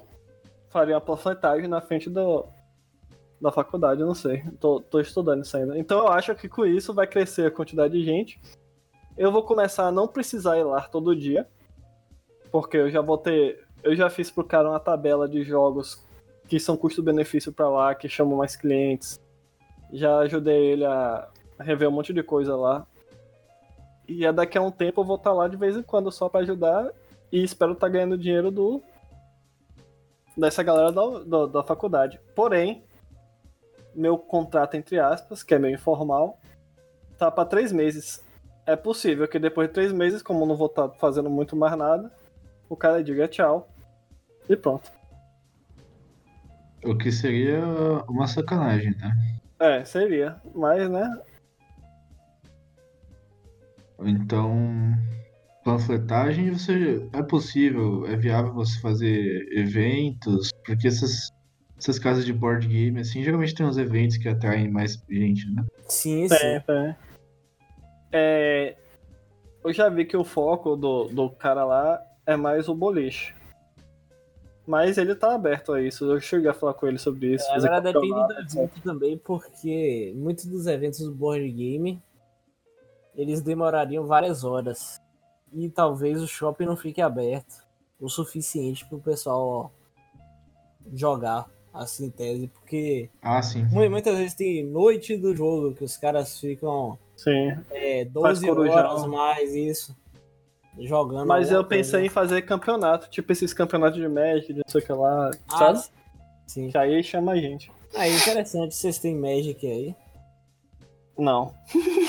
É, Mas, mas Magic, geralmente, cada um tem o próprio deck, né? É, sim, sim. Não, mas pra atrair os, bo os bocóis, né? Vocês podiam até vender aqueles. É, decks. vender algumas coisinhas de Magic, seria uma boa. Sleeve. E nessas outras casas de jogos, assim, que já estão mais consolidadas, quantas pessoas costumam frequentar lá por dia? Rapaz, o que eu frequento é o Coliseu dos Jogos. Eles. Geralmente quando eu tô lá tem pelo menos umas. no- em dia de semana, umas cinco pessoas. É, durante o tempo que eu tô lá. Como a pessoa vai e sai e aparece novas, deve dar umas 10 quase por dia. no dia de semana. Dia de final de semana, E a Aí- entrada é essa mesma base de valor. é, mesma coisa. 10 reais você fica o dia inteiro jogando. Você pode parar de clicar. Desculpa, senhor. Desculpas aceitas. Entendi. Então, no máximo, o seu o, o negócio aí chegaria a esse a esse nível das casas mais consolidadas, né? De 10 pessoas por dia. Sim. Agora, como tem essa faculdade e é num shopping, eu espero até que mais gente possa aparecer lá. E o espaço é grande, tem, tem como. Mas a questão de ser um boliche não atrapalha? Atrapalha por causa do barulho, sabia? Porque o boliche faz muito barulho, aqueles strike, pá, fica lá, e botam música, etc. E pra quem gosta de board game tem que ter uma certa concentração. Por isso que eu tô investindo mais lá em party games. Jogos mais festivos, fáceis de jogar, tipo Jenga, essas coisas. Entendi. Ah, acho que é isso, então. Não sei se tem mais alguma coisa pra tu falar aí dos teus trabalhos. Não. Mas eu sou uma pessoa cheia de conhecimento. Vocês podem perguntar coisas além disso. Vocês querem saber sobre filmes coreanos? É, foi pra isso que você veio aqui, não foi? Sim, verdade. é, justamente. Bom, filmes coreanos. Coisas que eu percebi. Eu tenho um amigo chamado Frank, que já participou dessa, dessa podcast, é um convidado especial. Ele que me apresentou filmes coreanos. Quando ele falou, ah, você tem que assistir, são legais, eu pensei, deve ser uma merda. Devem ser de baixo orçamento, devem parecer fudidos. E aí o primeiro filme que eu assisti que ele recomendou foi é, 71 Into the Fire, eu acho, alguma coisa assim. Que é um, uma história real, em parte real, né, baseada em fatos reais, de alguns estudantes que participaram da Guerra das Coreias. E o filme é muito bem feito. É muito bom. Aí foi aí que eu percebi que eles tinham um potencial de cinema que eu não conhecia.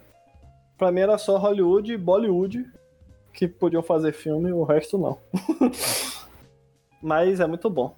E aí eu fui descobrir novos filmes. Um outro que ele recomendou que eu gostei muito foi Náufrago da Lua. Sabe qual é? Não. É sobre um cara que vai se suicidar porque tá com dívidas. Ele se joga de uma ponte numa cidade. Só que ao invés de morrer, ele vai parar numa ilha. E fica naufragado lá. E começa a plantar pra sobreviver, etc. E começa a ganhar ânimo pela vida novamente, porque ele tá livre das pressões do mundo, né? Livre do wage slave livre de chefes de, de imposto, de gente enchendo o saco ele tá por conta dele mesmo, ele começa a gostar disso. E vai se curando da depressão. É bem interessante. Então quer dizer que você realmente tinha alguma coisa pra falar de filmes coreanos. claro. Você achou que não, foi? Realmente, esse, esse giro é, é anti Não. Não, de Felipe eu não duvido nada. O cara é o maior especialista.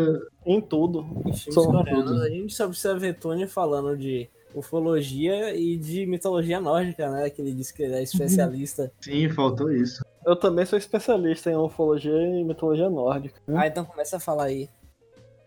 Ufologia. Vamos começar por ufologia. Que que quando, eu sabe? era, quando eu era pequeno, eu tive contato com a revista chamada UFO. É uma revista bem famosa pra, da Sim. comunidade ufológica brasileira. É meio memética e tal, mas Ah, eles, eu sou espírita, eles tinham uma mania de fazer matéria com espiritismo na capa, porque dava vendas, né? Pra Sim, revista. é, espiritismo é popular no Brasil, principalmente. Exato. E o espiritismo tem a ideia de que todos os astros do universo são habitados. Que nem o Todos? espaço. Todos. Alguns não são. é, A Lua é habitada, por exemplo.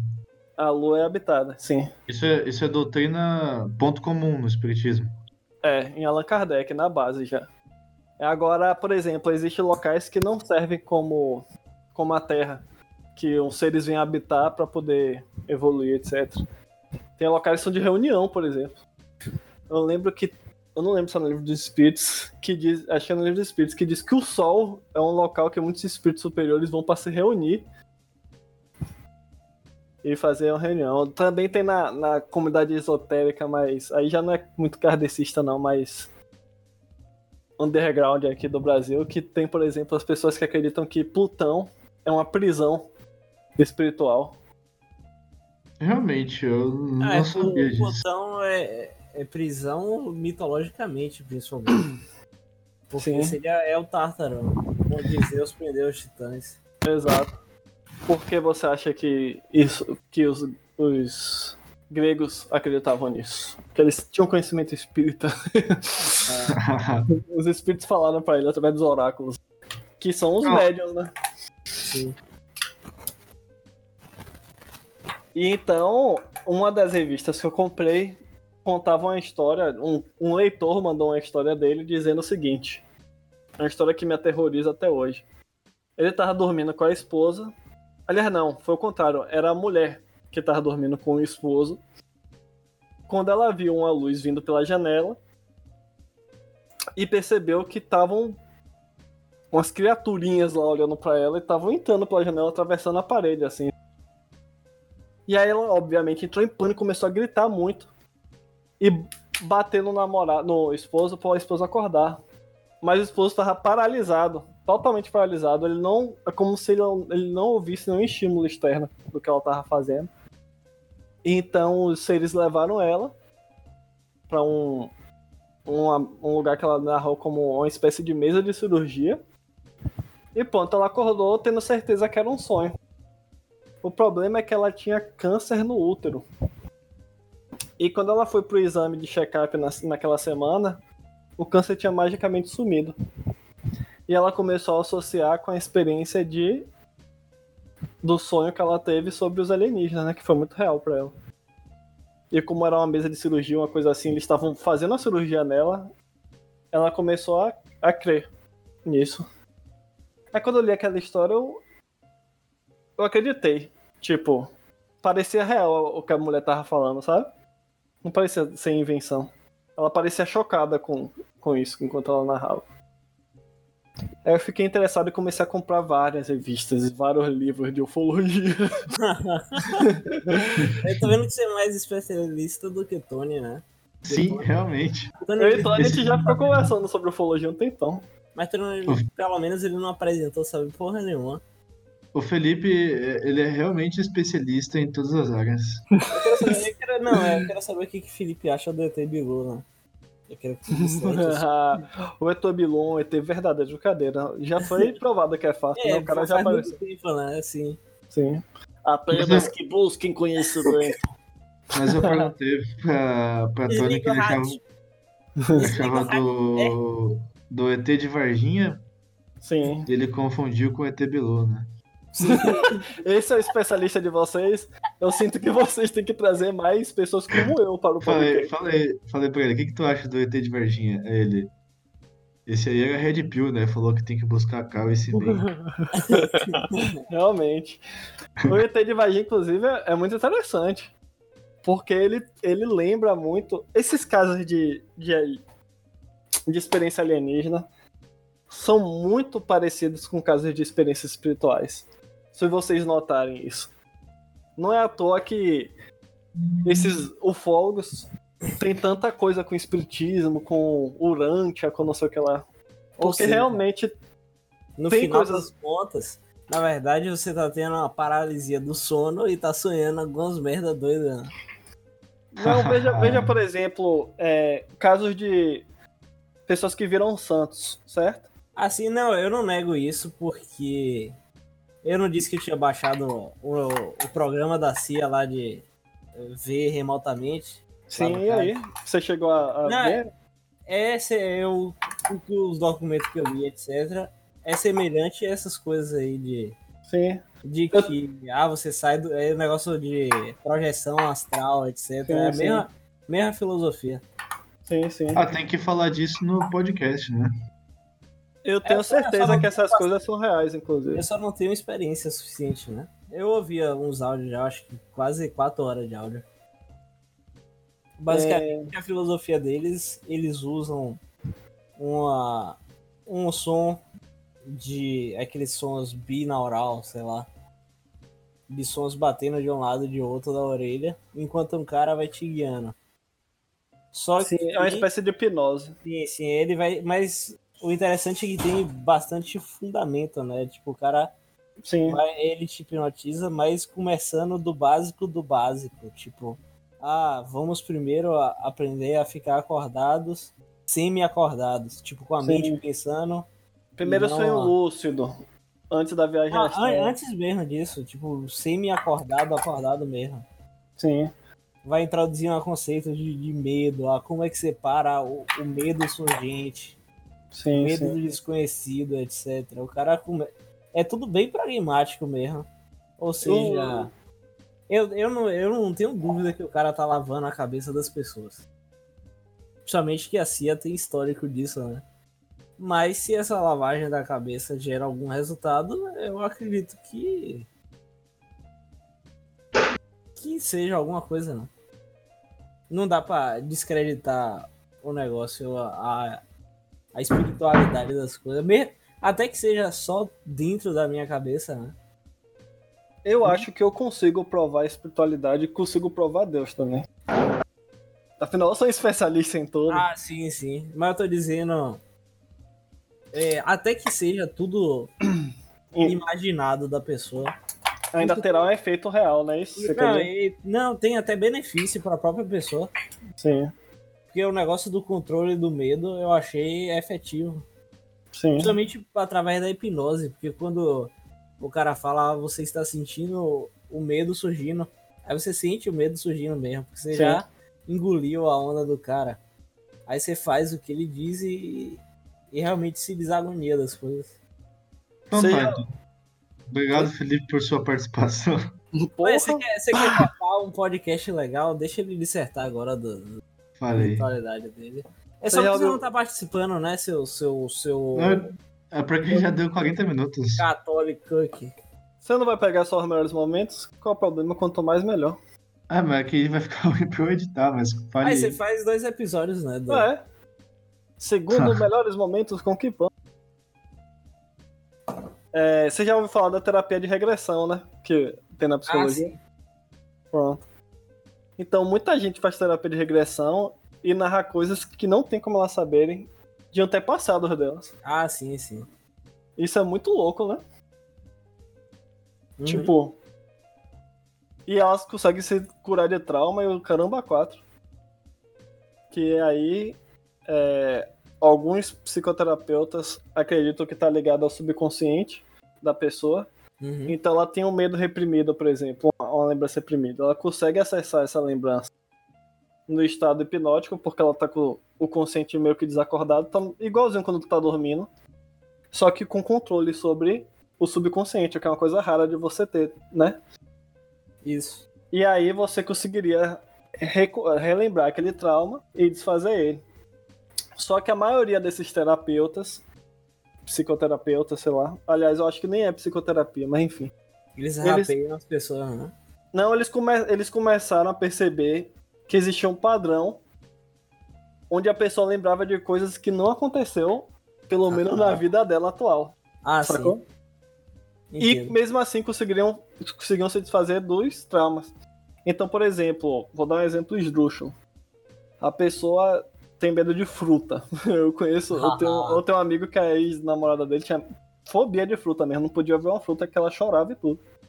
Caralho. uma banana, ela chorava. É. E aí, é uma coisa não explicada, não tem trauma nenhum durante a vida dela com fruta, não tem porquê. Ela faz uma regressão.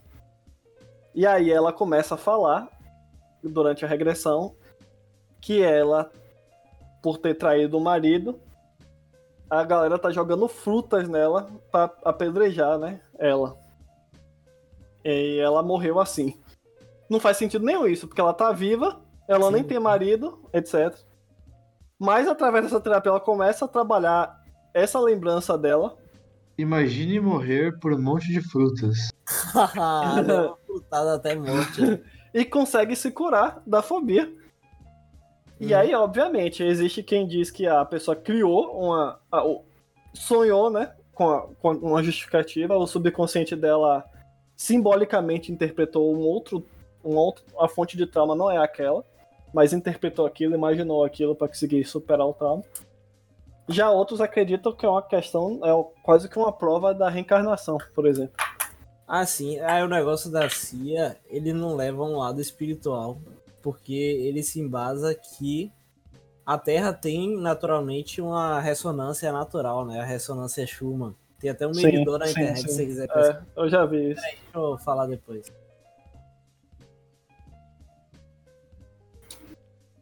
Sim, então. Aí a ideia é alinhar a ressonância do seu cérebro que ele emite. Ele emite não, ele vibra numa determinada, de uma determinada forma, dependendo do seu estado de consciência. Isso já é até comprovado. Sim, sim. Se olhar o, a, a vibração teta, gama, etc., dependendo do seu estado de sono, de alerta, etc. Sim. A ideia é alinhar você com a ressonância da Terra para Hum. seu cérebro começar a se comunicar com a Com a da- Aí você poderia estar captando coisas que as outras pessoas estão pensando. Sim, sim, porque você Essa na é, mesma é frequência, ideia. né? Ou seja, um, um cara. E esse é, o estado seria semelhante a os medi- meditadores ávidos ou então um estado de hipnose. Sim. Agora, um cara hipnótico, ele pode estar, quando você perguntar da vida passada dele, regrida, regrida, ele pode estar também falando o que outra pessoa está pensando. Hum, ou entendi. coletando informações que ele tá vendo. Tipo, eu tô vendo um lugar distante uma pessoa no meio do mar. Em outro lugar tem um cara comendo uma banana. Sim, Aí ele sim. fala assim, eu me afoguei com a banana na garganta. Sim. Mas na verdade ele tá narrando algo que ele tá recebendo é isso que ele tá recebendo de fora, porque o de cérebro, onda estacionária lá. na tese lá do, do cara do instituto que pensou nisso antes, porque antes tinha um instituto e depois a CIA que foi atrás desse instituto para receber informação. Sim. O cara disse que o cérebro seria mais um receptor de informação e de consciência do que. é, Isso é interessante, porque tem, tem um livro, né, que é daquele cara que, daquele médico que analisou e, o- pessoas. e o cérebro é um receptor, né? Ele recebe tato, recebe olfato, recebe Sim. tudo e traduz. Quer ver uma coisa que ele não interessante? receberia a consciência também. Não tem esse fato de que as mulheres, quando estão juntas, elas começam a regular o ciclo hormonal pra menstruar na mesma data? Ah, eu não sabia, não. É. Essas Também não. Se, Mas, isso- mas isso pode ser alguma coisa hormonal ou feromonial. sim, sim, juntas, é, né? pode ser. É. Eu não sei como é que funciona isso, mas eu acho isso muito interessante. Então, tipo, uma mãe e uma filha geralmente menstruam na mesma. Ou se- aí se essa filha se mudar pra morar com as amigas, É, talvez vai- ele regule. Sim. ele, ele vai começar. Ela vai É começar a misturar isso, junto né? A gente não sabe porra nenhuma ainda do, do ser humano. Allan Kardec começou o espiritismo, o estudo, né, de certa forma, estudando o magnetismo animal, que é basicamente isso aí. Sim, sim. Aí de magnetismo animal, um amigo, ele era cientista, né? Um amigo dele chegou e disse, velho, você tem que ver esses fenômenos espíritas que estão acontecendo, né? Que não, não se Ah. chamava fenômeno espírita. Era fenômenos paranormais, que tava na moda na época na, na França, Sim, na sim. Europa toda. E sempre Aquela esses coisa- caras que lidam com paranormal, eles estão usando algum detector de, de magnético, etc. Sim, sim, sempre tem uma onda dessa. E aí ele, ele não acreditava, né? Ele disse, era na mesma época que Houdini, né? Aquele famoso mágico, que é incrível, aquele cara é foda. Tem vídeo dele no YouTube, inclusive recomendo. É, ele disse, ah, velho, se for pra ver mágica, eu vejo Houdini, né? Ah, Mas ele foi pra alguns. pra alguns. é, como é que se diz? Eventos não. Pra algumas reuniões dessas que a galera ficava mexendo na mesa pra um lado pro outro, fazendo pergunta, iam, iam respondendo com batida, essas coisas. E ele começou a constatar que existia algo ali racional, sem ser. sem ser fake, né? Sem ser mágica, sem ser manipulado e sem ser. Como é que se diz? De um magnetismo animal. que existia algo racional por trás. Foi aí que ele começou a desenvolver espiritismo. Que ele percebeu que as respostas que eram dadas não podiam ter, ser dadas pelos médios porque eles não tinham o conhecimento para falar aquilo. Por Ah, exemplo, sim. a- às vezes o a mesa respondia em outras línguas que ninguém lá tinha acesso. Que do nada alguém descobria que aquela era uma língua tal, ia pesquisar depois, pegava o dicionário e ia montando e formando a frase, por exemplo. Então tinha Esse pessoas. é um dos maiores problemas, tanto com a ciência quanto com os meios, as várias ciências diferentes e até as experiências pessoais, né? Já que as pessoas não têm conhecimento, elas podem dar uma informação de uma coisa que na verdade era outra, mas já que ela não sabia o que era, né? Sim, sim. Então, por exemplo, Tesla, Tesla não sabia do- de alguns certos campos magnéticos e outras coisas. E as teorias dele lá, as patentes dele, fazem sentido se a gente analisar numa perspectiva atual, mas por uma perspectiva da época dele, ele podia ser um cara insano que Sim. tá fazendo as patentes que não fazem sentido. Exato, igual o Leonardo da Vinci também, tinha muito disso, né? Ele fez muita criação que não, não, não tinha sentido nenhum na época que ele, que ele existia. É, não tinha, na verdade, meios, né? É, É que nem Tesla também, não tem meios, mas a teoria geral pode estar certa. sim. É, é isso. E muita coisa cai como. O Tem um problema que é o seguinte: as pessoas ouvem uma teoria de que elas não têm capacidade de entender ainda e começam a querer racionalizar elas, que é normal, a Sim, gente sim, busca sim. racionalizar. E aí parte pra. Como é que se diz? Quando alguém tem uma crença falsa, ou uma crença baseada em nada, em superstições. Isso. E o ruim é quando essa superstição começa a ganhar muito corpo, a ponto de se tornar uma ideologia, uma religião, algo do Peraí, tipo. você tá cri- criticando o cristianismo, alguma coisa assim? Allan Kardec, quando criou o Espiritismo, ele falou, ele soltou a seguinte frase uma vez: Se um dia a ciência provar que algo que está aqui na codificação, né, ou seja, na resposta que os espíritos deram nos livros, este contradizer alguma das coisas que eles estão dizendo, confie na ciência. Ah, isso é claro, né? Sim. Não é tão. Esquizofrênico. Tá bom, então. Não, Gil, você quer cortar a conversa. Pô, mas já é meia-noite. Você tá cansadinho, tá? Tá cansadinho? Cansadinha. Gil, Então, Tá. É pra você bipar e censurar todas as vezes da empresa lá, viu? Que falar a Ah, empresa. sim, sim. não, vou, vou bipar e, e vou cortar praticamente os últimos 20 minutos de conversa também, né? Os mais interessantes, né? Sim, porque vai ser chato pra caramba editar e, e separar melhores momentos disso. É, deixa isso pra outra, outra, outro dia de podcast. Ah, esse podcast foi bom, foi informativo, as pessoas falaram sobre É porque vocês trouxeram um especialista de verdade. as crenças malucas dele. Ah, sim, bom. Ele é especialista que pode tinha que participar do podcast. Ele é especialista em especialismo, né? Ela sabe de tudo. Sim. Felipe, Diferente de, de certas pessoas. Eita. então, muito obrigado pela sua participação aí na mesa redonda. Eu que agradeço. E a gente tá te esperando uma participação formal no podcast futuramente, quando você tiver disponibilidade. Pode deixar. Quando eu largar meu quarto emprego, eu vou aparecer. Ah, deixa eu apagar a gravação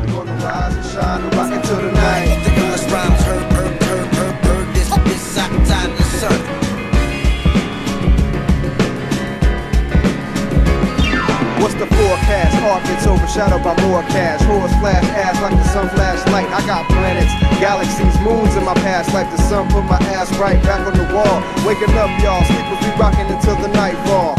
Gonna shine, doing it. Now it's my turn. Living what other profit could I earn? Microphone play the ozone. I shine through it and burn people on the street till they learn respect for the light provider. Solar system rhythm rider. You can't hear but only feel my beat just like heat. This, use this and never lose this until the sun burn out. How will the world turn out? Cold traces of the days are old. I got ways to mold, solidify shit to liquid. While these brothers yapping about gold chains, we rise, then set it off wise like old brains. No change since you came, and I'll be here when you're gone. And won't even show my face until the break of dawn. It's like hold light. If you can't see my man, just hold tight. We're gonna rise and shine and rock until the night. night.